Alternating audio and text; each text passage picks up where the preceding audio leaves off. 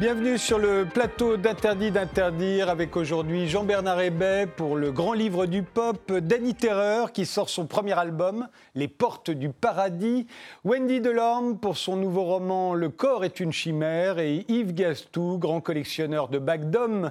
Sa collection est devenue un beau livre et elle est exposée à l'école des arts joailliers. Mais tout de suite, le style de notre époque. Vous avez chacun euh, apporté euh, une image représentative euh, de notre époque. Alors Jean-Bernard Hébet, vous êtes un, spécialiste du style des années pop, mais aujourd'hui, alors le style, ce serait ça? Écoutez, je pense que c'est un bon, euh, un bon rapport qualité-prix du, du pop et du monde tel qu'il a changé avec euh, l'avènement du dollar comme monnaie internationale. On le voit aujourd'hui dans mmh les relations économiques, et puis avec Andy Warhol qui a peint ce dollar, et donc la mondialisation de l'économie, de la culture.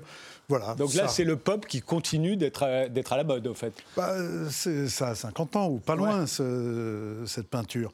Mais oui, le dollar est à la mode, et c'est, il est omniprésent, et nous le subissons ou nous en profitons, ça dépend des jours.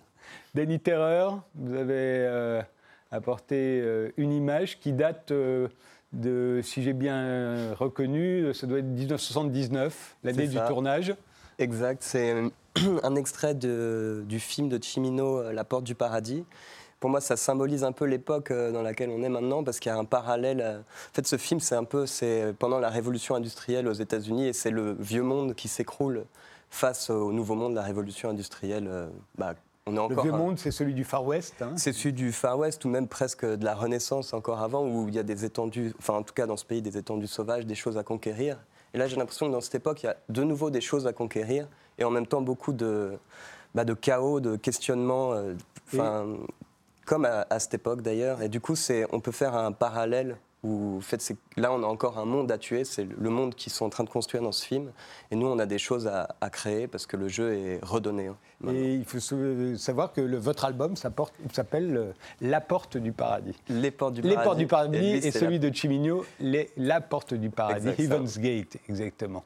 Euh, Wendy Delorme C'est une image qui est extraite euh, d'un film documentaire tourné par Nathalie Loubert qui s'appelle La mécanique des flux euh, elle a, avec euh, Joël Labat, filmé pendant plusieurs années euh, les endroits où l'Europe contrôle l'arrivée de migrants, donc en Grèce, en Hongrie, en France, etc. Et cette image, elle, représente très bien notre époque, puisqu'en fait, on, ne sait pas dans quel point de contrôle des frontières on est, mais on est à un endroit où on ne peut pas passer. Et hum, je pensais à ce que Norbert Wiener disait dans les années 50, qu'on allait arriver vers une société de l'information et que pour que la société puisse être euh, en homéostasie, c'est-à-dire en paix et fonctionne bien, il fallait que l'information circule. C'est la même chose pour les êtres humains en fait. Aujourd'hui, on ne laisse pas circuler les êtres humains et on, arrive dans le chaos à cause de ça. Yves Gastou, votre image à vous où est-ce qu'elle est? La voilà. La voilà. Mon image, euh, donc c'est le Christ.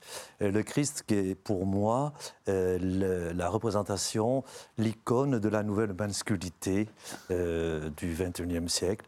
Pourtant, il ne portait pas de bague. Hein, hein? Il ne portait pas de bague. Il ne portait pas de bague, mais justement, il, il, était déjà provocateur avec ses cheveux longs. Euh, à ces époques, à toutes ces époques, euh, l'androgénité était quelque chose déjà euh, de plus classique. Et aujourd'hui, avec ce 21e siècle où nous sommes totalement paumés, ce qu'il y a de fabuleux, et c'est pour ça que les bagues, comme la chanson ou l'écriture, sont des provocations, aujourd'hui, c'est fabuleux, les bagues d'ailleurs, parce qu'avec le mariage mixte, eh ben, on peut offrir à son fiancé si on est homosexuel, ou à son fiancé si on est homosexuel, un bijou joue une bague. Et euh, aujourd'hui, tous ces garçons avaient les cheveux longs, avaient des tatouages, euh, ces filles qui s'habillent comme des mecs euh, et ces garçons qui s'habillent comme des femmes, c'est enfin fantastique.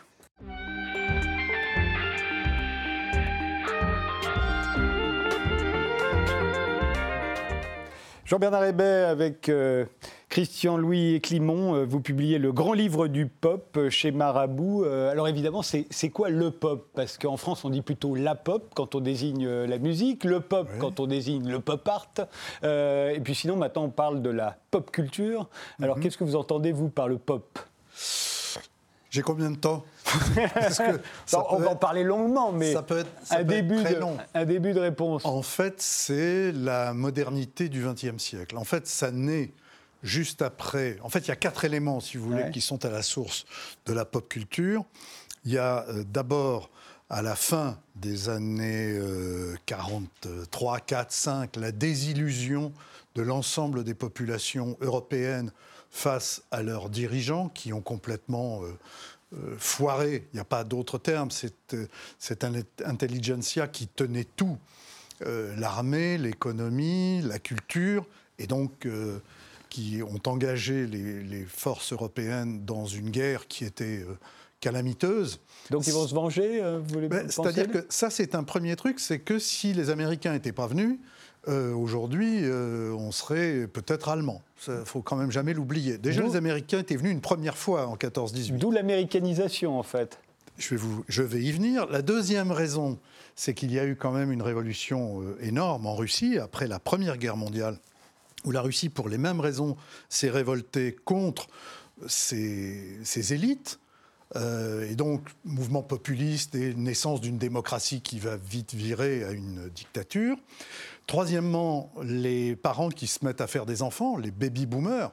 Il faut savoir qu'en 1945, les familles françaises ont produit, il n'y a pas d'autre terme, 30% de plus d'enfants qu'avant. Donc on arrive à 900 000 naissances en 1945, dont je fais partie. Calculez mon âge. Et puis, la quatrième raison, c'est que les Américains ayant débarqué en France, alors on a toujours l'image du chewing-gum, des bains nylons, mais surtout, grâce au plan Marshall, ils ont inondé l'Europe d'argent et ils ont introduit leur culture. Et nous, en, Europe, on avait des pays qui étaient en noir et blanc et on rêvait de pays qui étaient en couleur. Euh, les voitures américaines, la musique, la mode, le cinéma, le jazz, des Noirs qui, qui jouaient une musique que l'on connaissait peu ou pas euh, en France. Donc tout ça a fait un, un mélange qui a fait pop, et si on essaye de traduire le mot pop par les verbes, ça veut dire créer, exploser. Aux États-Unis, on parle du soda pop, parce que quand vous ouvrez la bouteille, ça fait pop, donc le Coca-Cola.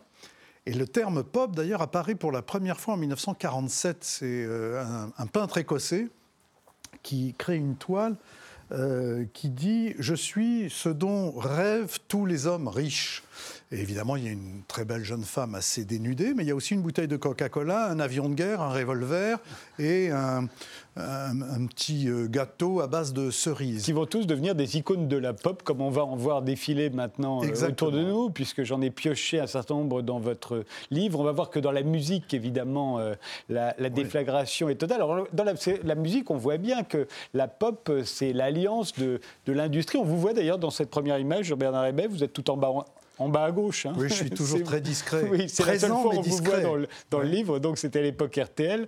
Euh, le, là, il y a un style hein, qu'on- qui est immédiatement reconnaissable. euh, L'aérographe, la technique. Ouais. La technique de l'aérographe.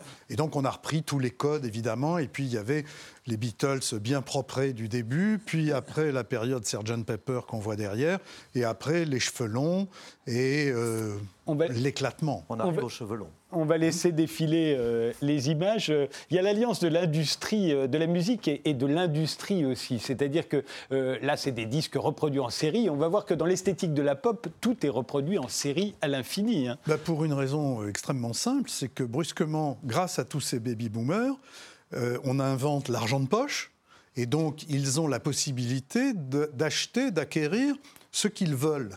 Et donc tous les industriels, dans quels que soient les domaines, disent mais j'ai un nouveau public, je vais pouvoir leur tirer de l'argent, je vais Mais pouvoir. ce qui est drôle, c'est que haut la fois, on vient de voir la pochette de, de Sticky Fingers, Mythique. célèbre album, des- pochette réalisée par Andy Warhol pour les, pour les Rolling Stones. On voit maintenant des, des ice cream soda, comme euh, les appellent les Américains, qui vont déferler là aussi euh, à partir de, la, de- après la Seconde Guerre mondiale. Et on se dit, au fond, tout ça, c'est la même chose. On reproduit. C'est la série. consommation. C'est de la consommation. C'est la civilisation de consommation. La musique euh, et les ice cream, euh, Voilà. c'est c'est cette image-là, au fond. hein. Ça, c'est une pub, c'est l'image du bonheur américain, c'est-à-dire un Dans gros les années 50, qui nous, chez nous, arrive en dans les années 60. à peu Euh, près. oui, un petit peu plus tard. Euh, Ouais. Ça a été très long, les réfrigérateurs. Ah bon, C'est dur de ne pas dire Et frigidaire. ça, ça arrivera encore plus tard en Ça France. arrivera oh, très on, tard. On ça croyait que ça arrivera. n'arriverait pas d'ailleurs. Oui, eh bien non, c'est arrivé avec les arches. Et, et là, on a l'esthétique pop typique. hein, euh, Il faut faire jeune. Ouais. Regardez, aujourd'hui, si vous prenez aujourd'hui, c'est-à-dire très loin après l'éclosion des années pop, le cinéma n'est plus fait que pour les jeunes, que pour les ados. Ce n'est que les séries des Marvel et tout ça. Le cinéma dit d'auteur est euh, quasiment disparu. Donc Ouais. c'est le, c'est la cible, la jeunesse. Et donc il faut faire jeune à tout prix. Évidemment. Et d'ailleurs, on voit les enfants sont, euh, sont à chaque fois euh, dans les publicités, on s'adresse aux enfants hein, euh, comme à une nouvelle catégorie de consommateurs. hein. Ils sont Surtout là. la plus importante. Ouais. parce qu'ils vont devenir de plus en plus nombreux. Et donc, et puis surtout, il va y avoir un autre phénomène, c'est que les parents vont vouloir faire jeune. Donc on en arrive aujourd'hui à des... Alors ça, je m'arrête ici parce que c'est ce qu'on appelle le TEPAS. Pour la première fois, on, va eu. pouvoir... euh, vous l'avez eu, euh, Yves? Et on pouvait pour la première fois emporter euh, donc euh, son tourne-disque dans sa chambre. On pouvait écouter de la musique dans sa chambre, donc sa musique et pas la musique de ses parents. la C'est ce musique qui des donne- parents. C'est ce qui donne le rock. Sans ça, il n'y aurait peut-être pas eu le rock. Mhm. En tout cas, il n'aurait pas eu l'explosion qu'il connaît. Et puis surtout, ça va donner, à mon avis, la révolution sexuelle. Parce qu'on peut emmener de la musique avec soi, qu'on va faire l'amour plus, je- plus jeune, plus tôt. Oui, enfin, ce qui va vraiment développer la révolution sexuelle, ce sera la pilule. Parce qu'avant, quand même, la peur était Oui, très la peur présente. était toujours là. Oui. Mais il y a une sorte de libération sexuelle dont on nous parle toujours dans les années 60. À mon avis, elle est quand même terriblement liée au TEPAS. Absolument. C'est absolument. parti de là. Oui, d'accord. Bah oui. On, vous- on verra avec vous, euh, Danny Terreur, ce qui a changé dans la pop après. Alors ça, voilà une marque de... Je ne sais pas si elle existe Chaussures encore, une marque de chaussures, mais qui est typique des années 60-70. Tous les enfants avaient ça, et même quelques adultes. Euh, C'était des, des chaussures de couleur. Euh, Vous avez remarqué à quel point, d'ailleurs, il n'y a plus de couleurs dans la rue aujourd'hui. Euh, D'ailleurs, la plupart... Tout le monde est en noir, sauf moi. noir. Non, pas du tout. Et, euh, et c'est vrai que les, les chaussures de couleur, alors maintenant c'est les baskets, mais mais il n'y a plus que des baskets et sinon c'est fini, il n'y a plus de couleur. À l'époque c'était le règne de la couleur quand même dans la pop. hein. C'est-à-dire qu'il fallait attirer l'œil. Et quand on fait des publicités, que ce soit à la télévision, dans les journaux, au cinéma, il faut qu'il y ait quelque chose qui vous accroche tout de suite. Et la couleur, euh, bah, c'est mieux que le noir et blanc. Mais Ouais. la couleur est aussi la libération. C'est la libération pour tout et en tout à cette époque-là.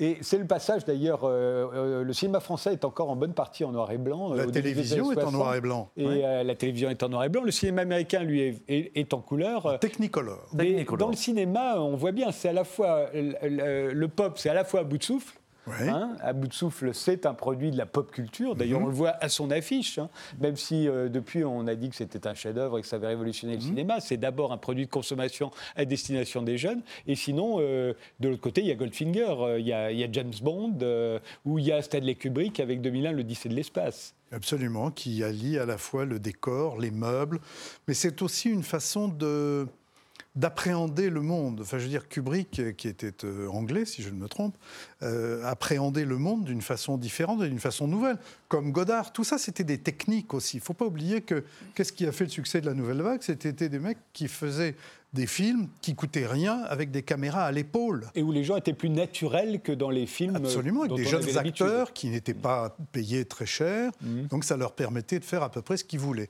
Les Américains, eux, ont fait autre chose. Comme d'habitude, ils ont amplifié le phénomène avec notamment les James Bond. et beaucoup une matière qui est véritablement significative euh, de, de l'aventure pop, euh, c'est le plastique. Euh, le plastique, c'est ce qui va révolutionner le design, qui va donner des formes totalement nouvelles, ces formes rondes euh, auxquelles on n'était pas habitué. Euh, Celle-ci, par exemple, c'est véritablement Vous plastique. hein. Ben, vous vous souvenez de la phrase du film The Graduate avec Oui. Dustin Hoffman Quel est l'avenir mon, mon type, enfin my guy, l'avenir c'est le plastique. On a vu les désastres d'ailleurs Oui. que ça a pu amener. Mais euh, effectivement, c'était tout nouveau, quelque chose qui je, n'était... je vous coupe, c'est un bureau historique de Calca. Le premier a été offert au président Georges Pompidou Dans son pour l'Élysée. Oui, Pour son- pour son bureau. Donc le plastique qui était de la merde aujourd'hui est un chef-d'œuvre.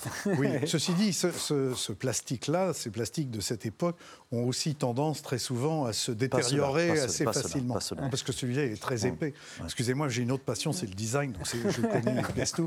Donc oui, c'était surtout de trouver des matières qu'on pouvait colorer. Et deuxièmement, qui étaient bon marché, c'est-à-dire que l'on Oui, pouvait c'est la consommation de masse. hein, C'est la consommation de masse, tout est fait pour la masse. Tupperware. Tupperware. Tupperware, oui, Tupperware. avec les, les- Avec les, comment ça s'appelle, les réunions chez les les, chez les bourgeois. Tupperware, oui, chez, Ah oui. les, chez les dames qui s'ennuyaient chez elles et Voilà. qui faisaient des réunions Wendy Tupperware. Delorme, qu'est-ce que ça vous évoque euh, tout ça? C'est pas votre génération? Non, mais ça me fait penser euh, bah, au début de- des mouvements féministes dans les années 70.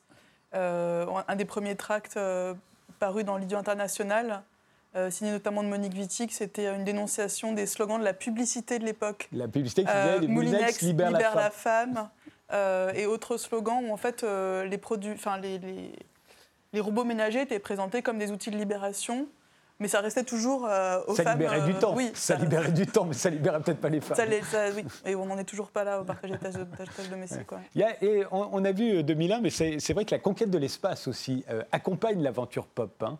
Euh, cette aventure pop que vous faites d'ailleurs, euh, que vous terminez en 73, vous n'êtes pas le seul. Tous ceux euh, disent que le rock est mort. Il y en a plein qui disent que le rock Oui, est mort parce en que le 73. punk est arrivé. Oui. Le punk arrive en 74, donc c'est fini. Et où il Là- dit il faut revenir au début parce qu'on est allé trop loin. dans la- Absolument, on est allé trop loin et c'est- tout est trop C'est le premier confortable. mouvement rétro. le Non, mais c'est vrai aussi qu'il ne faut jamais oublier que ce sont les Russes qui ont gagné la conquête de l'espace au début.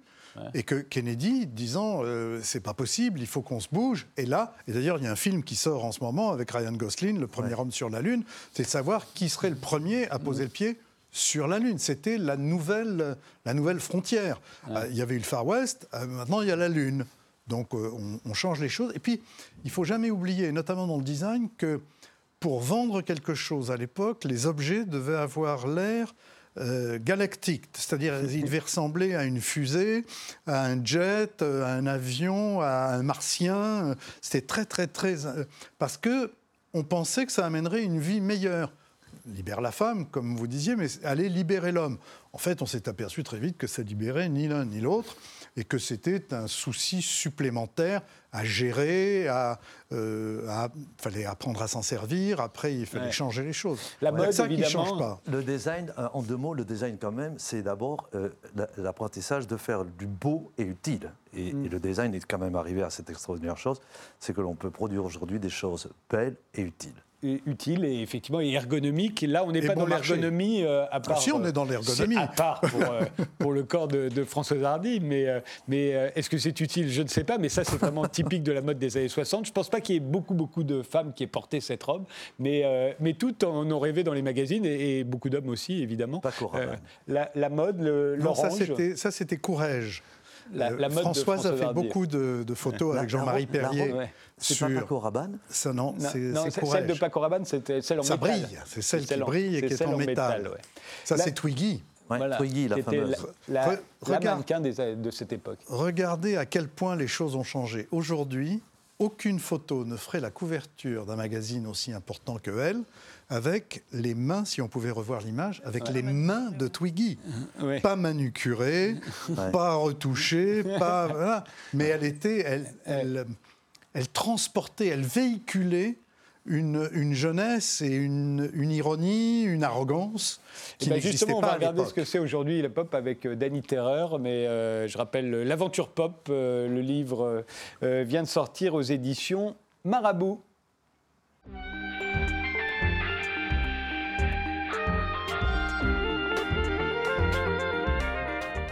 Danny Terreur, euh, voilà un nom estampillé pop culture. Hein. Danny Terreur, j'imagine que c'est pas comme ça que vous appelez selon l'état civil. Non, je m'en doutais. Et, et alors, vous avez choisi Danny Terreur, alors que par exemple, vous faites de la musique très très douce. Exact. C'est amusant. C'est la conception de la pop culture euh, actuelle? Bah, peut-être, oui. C'est sûr que le nom est pop, on pourrait croire. On me dit parfois que ça fait un peu nom de super-héros euh, des années 60. Pourtant, je ne suis pas forcément client de ça ou quoi, mais le- le- il y a un contraste qui me plaît, en tout cas, avec le côté terreur et le côté que la pop, euh, enfin, que la musique qui est assez pop dans mon disque soit plutôt bah, douce par définition. Et C'est sûr que maintenant, la pop il y a, actuelle, il y a peut-être un- envie d'aller euh, un peu gratter, un peu. euh, Mais il y a, il y a un goût de l'inversion aussi. On se souvient des nuls, des inconnus. Il y a eu cette mode dans, dans la pop culture de s'appeler par quelque chose qui vous dénigre. Ouais. Aujourd'hui, on est passé à s'appeler l'inverse de soi. Bah, par exemple. Mais il y a Danny qui est assez gentil. Dans, dans- Oui. On va écouter tout de suite, euh, ou plutôt regarder un extrait de, de, de l'un de vos clips. C'est Étoile du Cachemire, une chanson qui fait partie de votre nouvel album, Les portes du paradis. On vous écoute et on vous regarde parce que là, on voit ce qu'est la pop culture aujourd'hui. Regardez.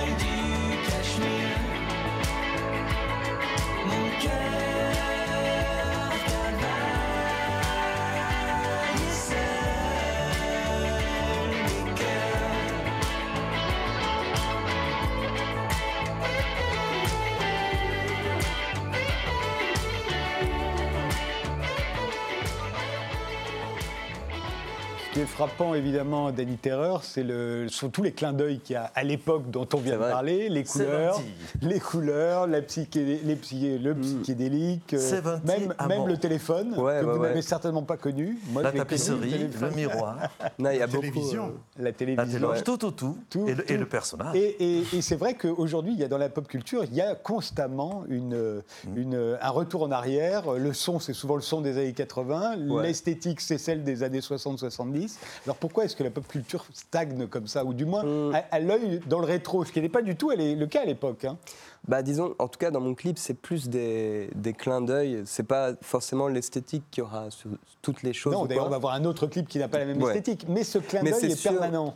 Il y a des références partout dans, dans énormément de chansons. Après, est-ce qu'on peut, enfin d'autres artistes aussi, est-ce qu'on peut dire que ça stagne? Je ne suis pas certain. En fin de compte, c'est c'est un peu comme si on reproduisait pour mieux tuer ensuite. Il y a, il y a un truc où, où il y a beaucoup de, de, de nouveautés, même dans, quand on regarde les ventes de disques ou quoi. Finalement, les trucs pop euh, dans les ventes, enfin dans les volumes, c'est plus maintenant ça s'apparente plus euh, à ce qu'on appelle la musique urbaine ou le hip-hop. Il y a un espèce de mélange aussi entre la chanson, le rap, euh, ce Oui, qu'on la appelle la, pop. Ça devient un espèce d'amalgame de plein plein de choses et du coup ça en, en ça, il y, a, il y a une nouveauté, il y a un truc où tout est permis. Mm. Alors après, c'est sûr que quand on regarde dans le rétroviseur, quand on regarde par exemple dans les années 80, on se dit aussi que à cette époque, tout était permis. On a l'impression dans l'art, dans la musique, mais j'ai l'impression qu'il y a, que ça revient aussi à notre époque, que comme ce que je disais au tout début, que c'est le jeu est redistribué, il y a des choses à faire encore. Je voudrais juste poser une petite question très, Ouais. Oui, oui. par curiosité. C'est quoi la pilule que vous prenez euh, Ah deux, trois fois Alors là, c'est dans, c'est un- Oui, oui, oui. Mhm. Allez-y. dans, dans le clip, c'est genre un truc qui ne fait rien, mais après, libre au spectateur de rêver. Très bien. Pris la main dans le sac. C'est totalement euh, référence psychédélique, donc Oui, je vous laisse imaginer. Cela dit, les pilules, on en gobe beaucoup plus aujourd'hui Exact. qu'à l'époque de l'aventure du pop. Ah oui, la ça. drogue, ça s'est démultiplié. En revanche, euh, le euh, Colosse de Rhodes, parce que vous faites aussi des allusions à des, des livres euh, ou des films célèbres. Col- Le Colosse de Rhodes, c'était un film de Sergio Leone. Ouais. On vous regarde dans ce clip d'Annie Terreur.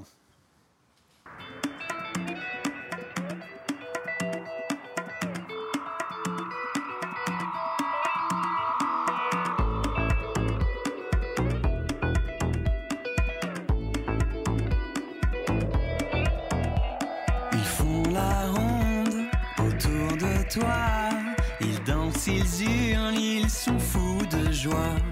Entre les dunes, la pleine lune. Ce soir, mon chat, c'est l'hymne à la joie.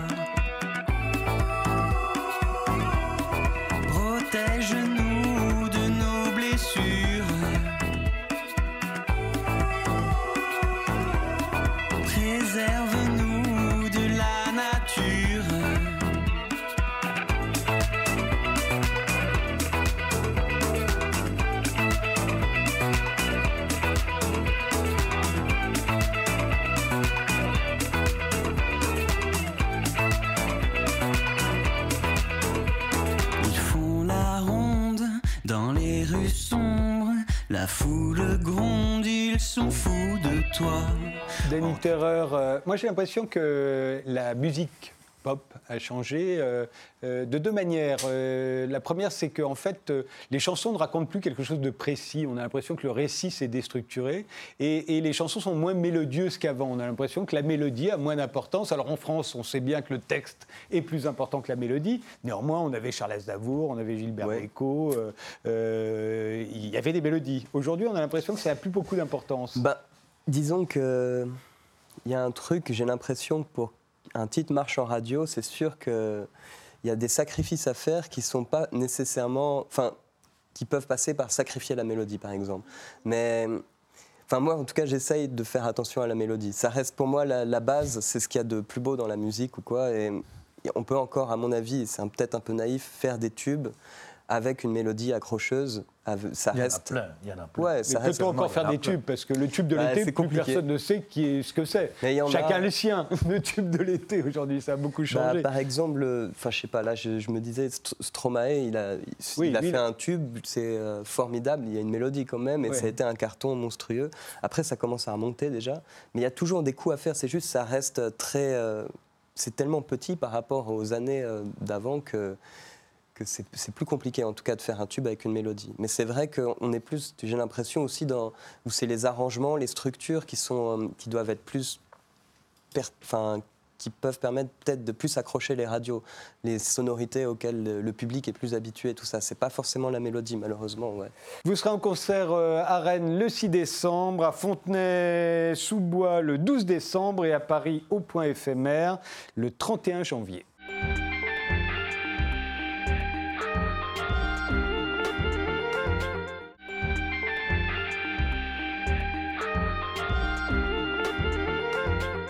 Les invités d'Interdit d'interdire aujourd'hui sont Jean-Bernard Hébet pour le grand livre du pop, Danny Terreur pour son album Les Portes du Paradis, Yves Gastou pour son livre Bac d'Homme et l'exposition qui va avec à l'École des Arts Joailliers, et Wendy Delorme pour son nouveau roman Le corps est une chimère au diable Vauvert. Alors qu'entendez- qu'entendez-vous par là, le corps est une chimère? Vous dire que c'est une illusion?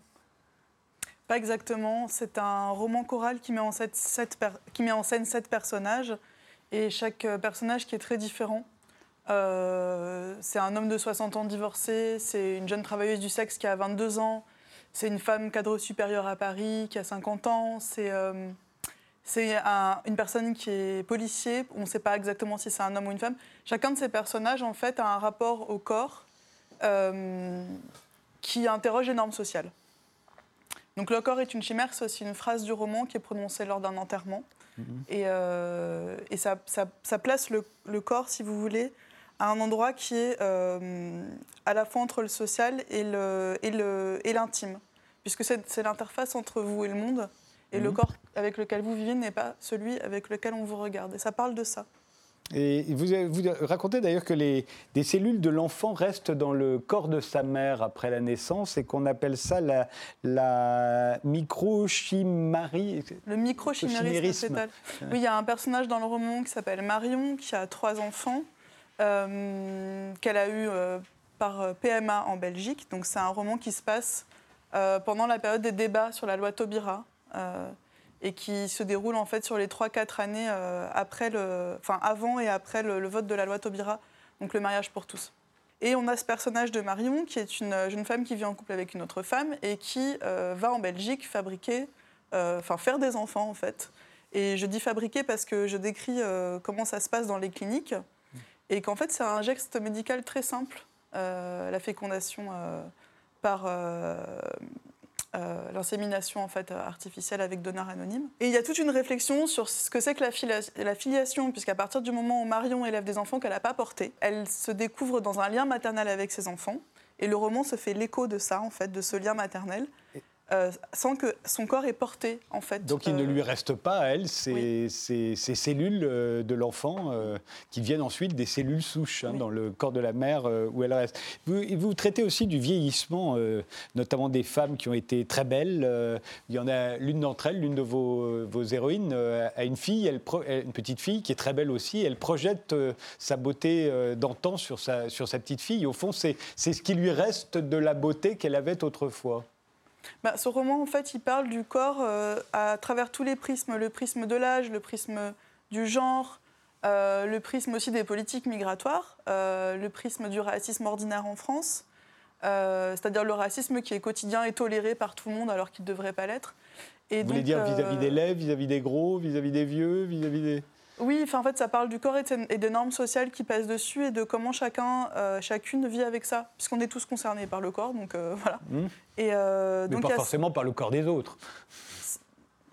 ça, parle de- ça parle du rapport de, son, de soi à son propre corps. Et le personnage d'Isabelle, qui a 50, euh, 57 ans dans le roman, qui est donc cadre sub dans une agence de publicité à Paris et qui subit du sexisme au travail depuis très longtemps, à travers plein de micro-situations qui sont décrites dans le roman, elle a un rapport particulier à son corps. C'est une femme qui a toujours été considérée comme belle et qui vieillit. Et ça parle de ça, en fait, de, de- de qu'est-ce qui se passe dans le vieillissement et, dans, et comment est-ce que hum, l'estime de soi euh, se construit avec ça, en fait, et se déconstruit, en l'occurrence, pour Les, Isabelle. les- les deux premiers chapitres se terminent par des hommes en sanglots. J'imagine que c'est volontaire.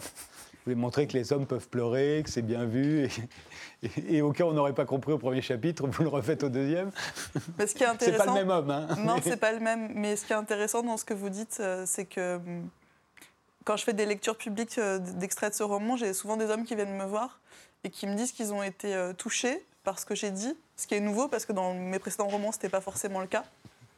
C'est un roman qui parle de ce qu'on appelle en sociologie les coups de la masculinité, puisque à partir du moment où on vous assigne une identité d'homme ou de femme à la naissance, euh, on va vous élever de telle ou telle manière. Enfin, euh, on nous assène une identité qui correspond à nos organes sexuels. On ne le fait pas au hasard à la tête du client.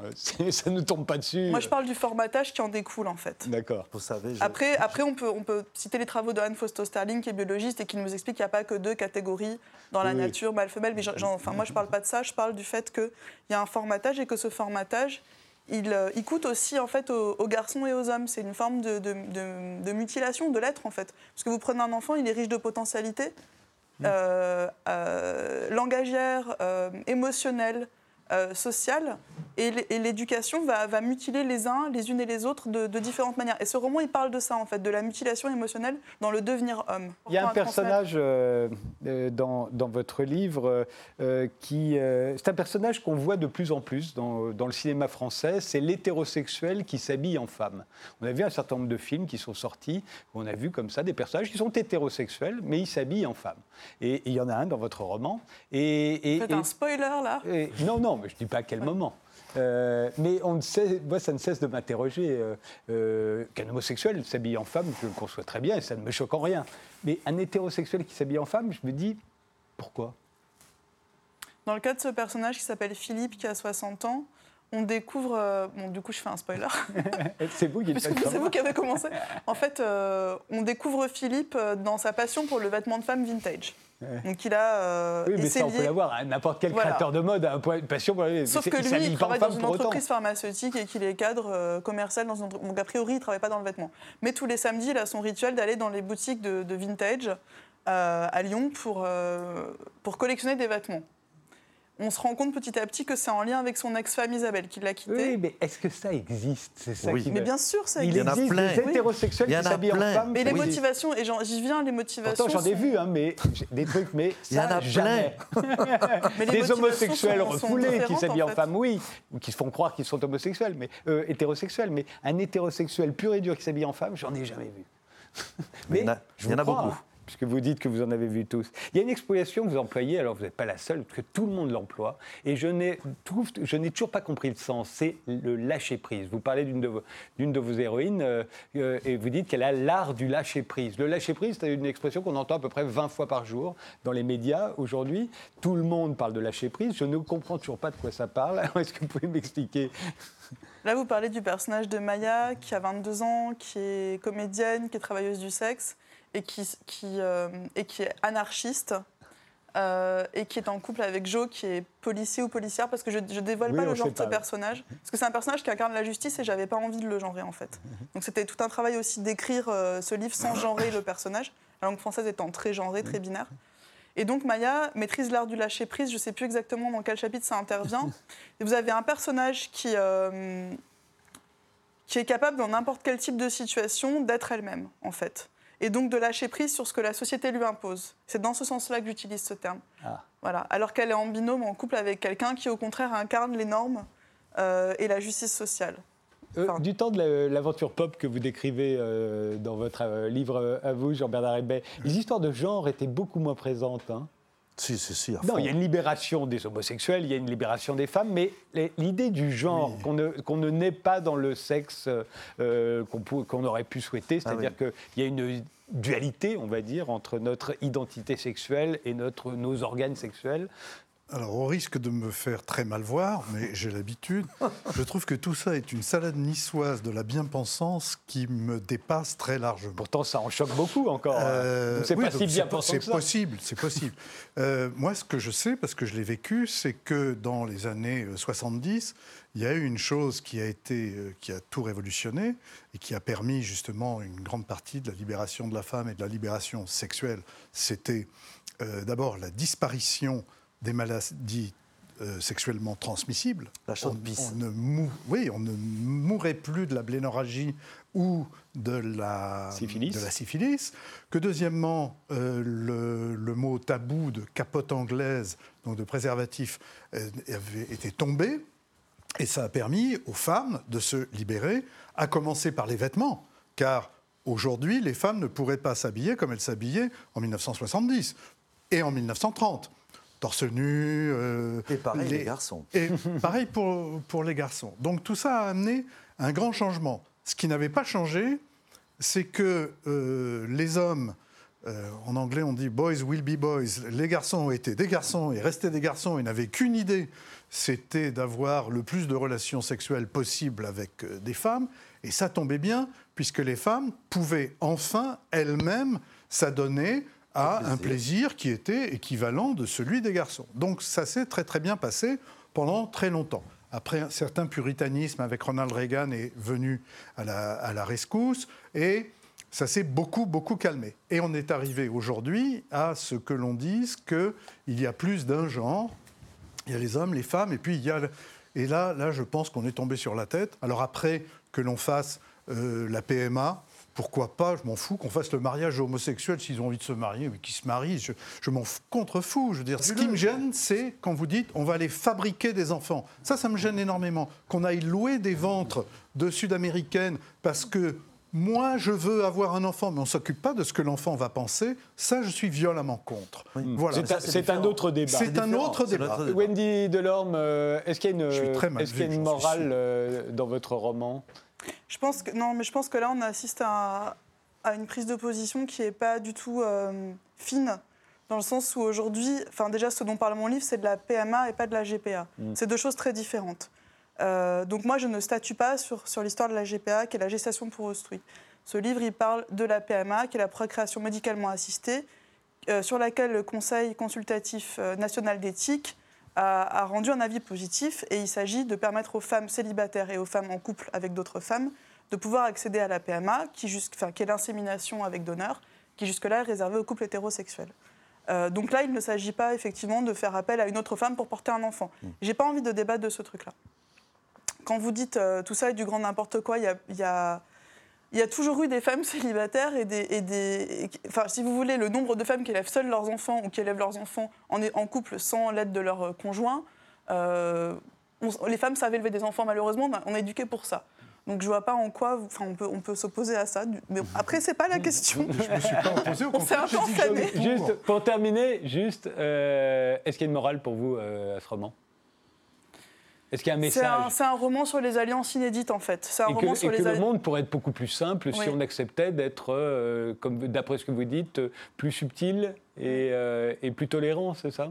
Oui, parce que c'est un roman qui met en scène sept personnages très différents, enfin, et deux personnages qui s'opposent complètement, qui sont un homme de 60 ans, hétéro, blanc, cadre sub dans une entreprise pharmaceutique, euh, qui va se retrouver à rencontrer une personne qui est travailleuse du sexe de 20 ans, et, qui va, et les deux, en fait, vont se, vont se soutenir mutuellement dans, dans, des, dans une situation qu'on- qui est complètement inattendue. Donc c'est un roman sur, les, sur, les, sur la nécessité des, des alliances inédites et de chacun euh, pouvoir faire un pas vers l'autre. Mais ça, c'est Voilà. fantastique. Ça, c'est merveilleux. Le corps euh, est une chimère, c'est paru aux éditions euh, Le Diable Vauvert et c'est signé Wendy Delorme. Il faut que vous nous quittiez, euh, Oui. Wendy. Je, je vous libère Merci. juste pendant l'internet.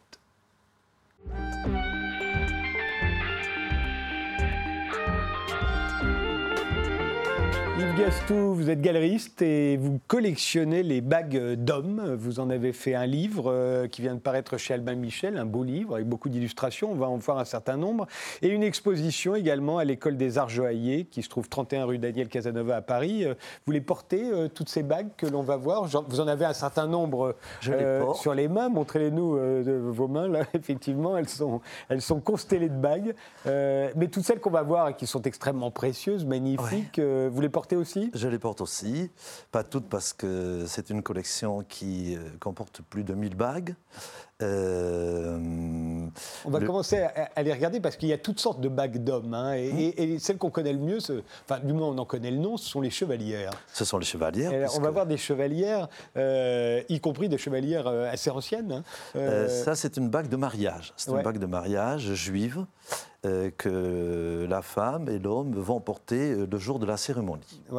Et, euh, et les, les hommes ont toujours porté des bagues, quelles que soient les époques? Les hommes ont toujours porté des bagues. Depuis, euh, euh, à une certaine époque, euh, les hommes qui portaient des bagues, c'était mal vu. C'était ou des voyous, ou des bikers, euh, ou des PD. Euh, euh, Ou mais- des ecclésiastiques. ou des On va en voir, les bagues religieuses. Surtout. Les, les- les- Surtout. les bagues d'évêques, il y en a un certain nombre. Il y en a un certain nombre, puisque ma vocation est partie avec les bagues d'évêque. Ouais.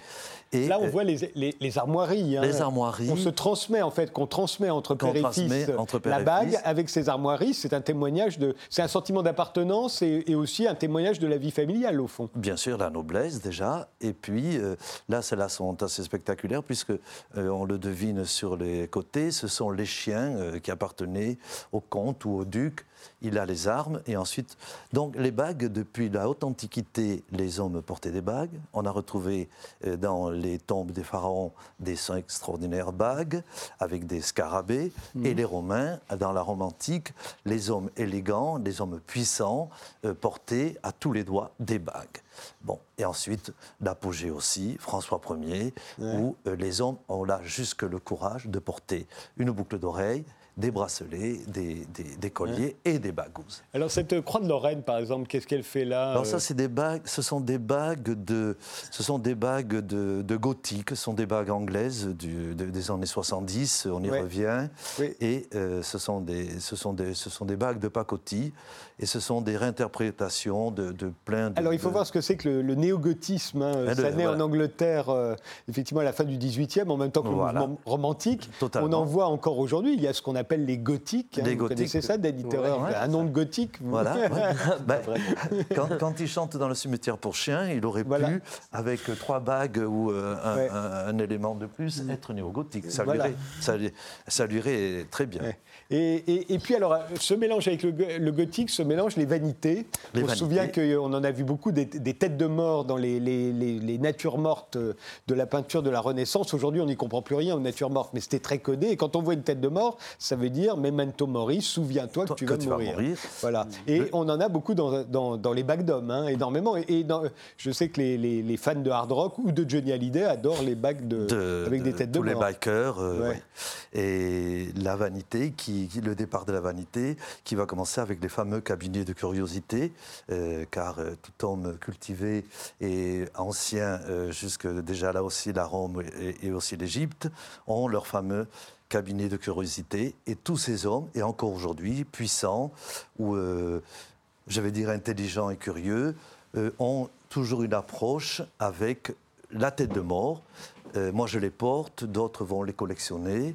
Euh, c'est c'est, euh, c'est quelque chose qui est très important. Ouais. Et euh, c'est, c'est un- la, la- le- la tête de mort, c'est quelque chose qui se, qui se popularise avec l'aventure pop. Mais ce qu'il faut savoir, c'est C'est que. Keith Richards, le guitariste des Rolling Stones, la seule bague qu'il ait toujours portée, Portée. c'est une bague avec Ouais. une tête de mort. Ouais. Et également, il a un bracelet et ce sont des menottes. Ce sont des Donc menottes. les, les toutes choses qui deux, n'existaient pas dans la culture jazz. Par exemple, le jazz, euh, il y a tout. la drogue, euh, la vitesse, tout ça, c'est déjà dans le jazz. Mais le- les- la tête de mort, c'est pas du tout dans le jazz. pas par du tout dans le C'est jazz. plutôt les, les confédérés, les, Ouais. les sudistes. Il y a une autre ça. chose dont euh, Yves ne parle pas, c'est qu'aux États-Unis, quand vous allez dans une université, vous avez les bagues d'université qui indiquent à tout le monde Et l'armée. que vous, oui, que vous avez été à Harvard ou à Voilà. Stanford ou à- dans une grande Mmh. université américaine. Alors là, je suis content parce que j'ai vu que les, les- les joueurs de l'équipe de France allaient leur faire une bagouze. Ils vont faire encore plus hétérosexuels ou, ou, ou, ou- PD. On verra. Il y a les, les bijoux religieux, vous en parliez, euh, Jean-Bernard Hébet, et notamment les anneaux d'évêque, hein, Ouais. euh, ou les croix serties euh, d'améthyste, parce que ça éloignait le mal. hein. C'est pour ça l'améthyste. hein. L'améthyste, c'est euh, ça, mais c'est aussi c'est la couleur des évêques, puisqu'il faut savoir que lorsque l'évêque va devenir évêque et qu'il va avoir sa bague avec une améthyste, il se marie avec le Christ. Donc, euh, C'est une bague de mariage. c'est une bague de mariage. Non, non, c'est encore euh, l'évêque ou le cardinal qui, qui va prendre. euh, Celles-ci sont religieuses aussi. hein, Tout ça, voit. ce sont des extraordinaires bagues d'évêques. D'ailleurs, on voit, on, voit la, on voit la croix. Ouais. Et euh, la folie de ces bagues est partie de la bague d'évêque. Oui, Voilà. et, et quand on dit euh, embrasser ma, quand on, on vient embrasser la bague de l'évêque. hein. Alors, je vous raconte en deux mots. J'ai 12 ans. euh, il y a les processions euh, à Limoux où je vis avec mes parents. Et chaque fois qu'il y a ces processions, bien sûr, il y a l'évêque. Et je n'en loupe jamais une, puisque j'ai passé toute mon enfance dans les cimetières. Et à la fin de la procession, il y a l'orgue, il y a l'encens, il y a, il y a l'émotion, les chants. Et euh, on va, quand c'est fini, on va tous, d'abord les enfants, ensuite les, les parents, vont embrasser l'évêque. Voilà. C'est comme je- ça qu'est née votre passion Je des ne loupais jamais ça. Et ma mère m'a raconté quand j'ai 18 ans, je l'avais oublié. Elle me dit Mais qu'est-ce que tu foutais? Je t'ai attrapé par ton petit, ton petit veston et tu passais 5-6 fois pour aller de nouveau voir l'évêque. Qu'est-ce qu'il y avait? Et maman, il a une tellement belle bague. Et tout est parti de là. Il faut savoir Jean-Bernard aussi, il faut savoir aussi, par exemple, mon grand-père était diamantaire à Anvers. Ouais, voilà. Il était juif et il avait des bagues et il avait euh, des bijoux euh, dans son épingle de cravate.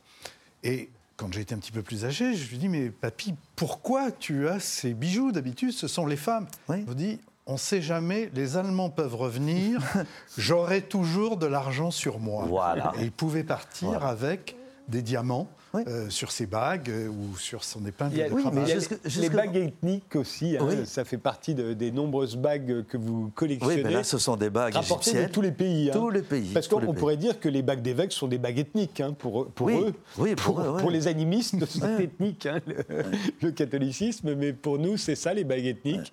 Euh, Celle-ci vient d'où? Celles-ci sont toutes égyptiennes. Toutes égyptiennes, Toutes égyptiines. Et Elle ressemble étonnamment d'ailleurs à la, la bague de chevalier euh, qu'on Oui. voyait au début. Oui, oui, oui. Euh, la bague juive, pardonnez-moi, dont vous parliez tout à l'heure. Euh, Mais jusqu'aux jusqu'aux années 1935, euh, disons euh, 40, donc juste avant la guerre, tout homme élégant avait donc sa chevalière, avait des boutons de manchette, avait des boutons de col, essentiellement encore en diamant, une ceinture, la montre à gousset et aussi des boutons de guêtre. Bon, tout ça était un- C'était une parure splendide, hein, comme disait Flaubert, euh, de porter des bijoux, on se sent, euh, voilà. C'est tombé, euh, c'est tombé, c'est revenu grâce à la libération sexuelle, grâce aux années 60, où de nouveau les hippies qui vont faire le tour du monde, tous les chanteurs de, de- de- de- de pop qui vont avoir leurs cheveux jusque-là, qui vont euh, s'habiller de façon extraordinaire, euh, vont porter Dès qu'on des est, euh, bagues. dès qu'on est chanteur, on a le droit de porter des bagues, vous avez remarqué? Non, Tous non, les oui, chanteurs oui, oui, portent des oui, bagues. oui. Vous n'en avez pas encore, euh, Non. Parce que vous débutez, vous verrez bientôt, vous aurez des bagues. Oui, non, mais- Il y a aussi le saut. Il y a aussi le saut Et le saut, au départ, armes. au départ, c'est le saut. Parce qu'il y a le Ouais. saut pour euh, À fermer les lettres. à Et puis alors, il y a les, les bagues d'aujourd'hui, c'est c'est assez intéressant parce que alors là, on a un concentré de pop culture. hein. Ah ben là, les bagues d'aujourd'hui, on va les voir, c'est de la verroterie, hein, très Ah, la souvent. folie, la Euh, alors évidemment, les, les, les, les squelettes, mais ils ont complètement oublié les memento mori. Eux, c'est vraiment des bagues, de bikers. euh, c'est, euh, et, et puis on va voir les suivantes. Et, et- et dans votre collection, il y a des bagues de super-héros. Enfin, il y a des bagues qui représentent des super-héros. Hein Oui. Euh, il y en a qui coûtent cher, j'imagine d'ailleurs. hein. Ben là, tous on, a, on a un petit peu tout un échantillonnage. Voilà, là, c'est la pop culture Ouais, d'aujourd'hui. Il y a aussi euh, l'érotisme, beaucoup, bien sûr. Ouais. Et euh, euh, c'est vrai que maintenant, tous- les grands designers ou tous les, tous les grands artistes vont tous se- se- s'intéresser aux bagues d'homme. Et toutes les maisons de, de, de, joaillerie commencent à faire Mais des alors, ce qui collections. m'étonne, c'est qu'on sait que les marques ont tout envahi aujourd'hui. Oui. Elles sont absolument partout. Euh, quand on voit le, le départ de la course du Rhum, ce ne sont plus que des marques, en fait. Et, et or, il n'y a pas de bague encore avec écrit juste la marque ou avec le logo. Non, non, non, non. Pourtant, euh, les gens seraient friands. Ils achètent des blousons, des vestes avec des Ouais. marques écrites en gros. Ils devraient acheter des bagues aussi. Ouais. Non, ça, ça n'existe pas encore. C'est la- bizarre. dans la pop culture, le- celui qui a été jusqu'au bout, qui a donné, qui a changé de nom grâce à cela, c'était Ringo Starr. Ring, ça veut dire bague. Oui, Et bague. qui avait des bagues à chaque À doigt. chaque doigt. Et il s'est appelé, alors qu'il s'appelait Richard Starkey, il est devenu Ringo Starr Ouais, ouais. grâce à ses Oui, bagues. mais le ring, oui. Et comment il s'appelle? Fredo Mercury aussi, euh, qui était. euh, Chanteur de Queen. chanteur de coin extraordinaire. Voilà. Mais donc, aussi, cette, cette passion des bagues, pourquoi? Parce que, euh, bon, pour longtemps, ça a été considéré comme euh, mal vu. Je me rappelle euh, la première bague que j'ai eue à 7 ans, mon père était fou de colère. Et c'est, encore une fois, pour revenir, c'est pour ça que le plateau était vraiment extraordinaire aujourd'hui, parce que Eddie a quand même un côté androgyne. Dany. Et- excuse-moi. Oui, il n'y a pas de souci. Dany, excuse-moi. Il a ce côté euh, androgyne euh, de, de- de ce, de ce siècle. Ce que tu viens de raconter sur la pop culture, c'est la continuation. Et ce- son livre aussi, très intéressant, et, parle de ça. Donc bravo le plateau. Et ensuite, évidemment, moi, c'est- avant tout, donc d'abord, c'est un, un objet sexuel. La, la bague est un objet sexuel, sensuel, parce que quand on la porte, euh, ben, il y a le frisson. Ensuite, ce qui est très important, c'est que c'est un gage d'amour, c'est un gage d'engagement. L'alliance. L'alliance, et la- la- ou la bague de fiançailles. Donc, euh, et c'est aussi une provocation, puisque ça a été longtemps considéré pour les gros bikers ou, ou les voyous, ou je répète, les homosexuels, pour le dire poliment. Et aujourd'hui, un garçon qui a ses cheveux longs, un garçon qui va s'habiller comme une fille, ou une fille, comme elle explique, qui va avoir euh, des, des costumes d'homme, permet de faire comprendre que euh, cette, cette, cette, cette période où nous vivons est exceptionnelle parce que si on a envie d'être une femme ou ressembler à une femme, on le peut. Si on a envie d'épouser un garçon, on le peut. Ce qui m'intéresse parce que c'est, comme on disait tout à l'heure, c'est une occasion nouvelle de faire encore un cadeau, euh, d'offrir une bague à sa femme si on épouse une femme ou à son mec si on épouse un mec. Voilà. Merci tous les trois d'avoir participé à cette émission. Je rappelle que l'aventure du pop euh, de Jean-Bernard Hébé, Christian Louis et Climont est paru chez Marabout. L'album de Danny Terreur s'intitule Les Portes du Paradis. Il sera en concert à Rennes le 6 décembre, à Fontenay-sous-Bois le 12 et à Paris au Point éphémère le 31 janvier. Et le roman de Wendy euh, Delorme, euh, c'est euh, Le corps est une chimère et c'est paru au Diable Vauvert. Merci de nous avoir suivis. Interdit d'interdire est diffusé tous les soirs sur RT France de 19h à 20h, mais vous pouvez le voir quand vous le souhaitez sur rtfrance.tv.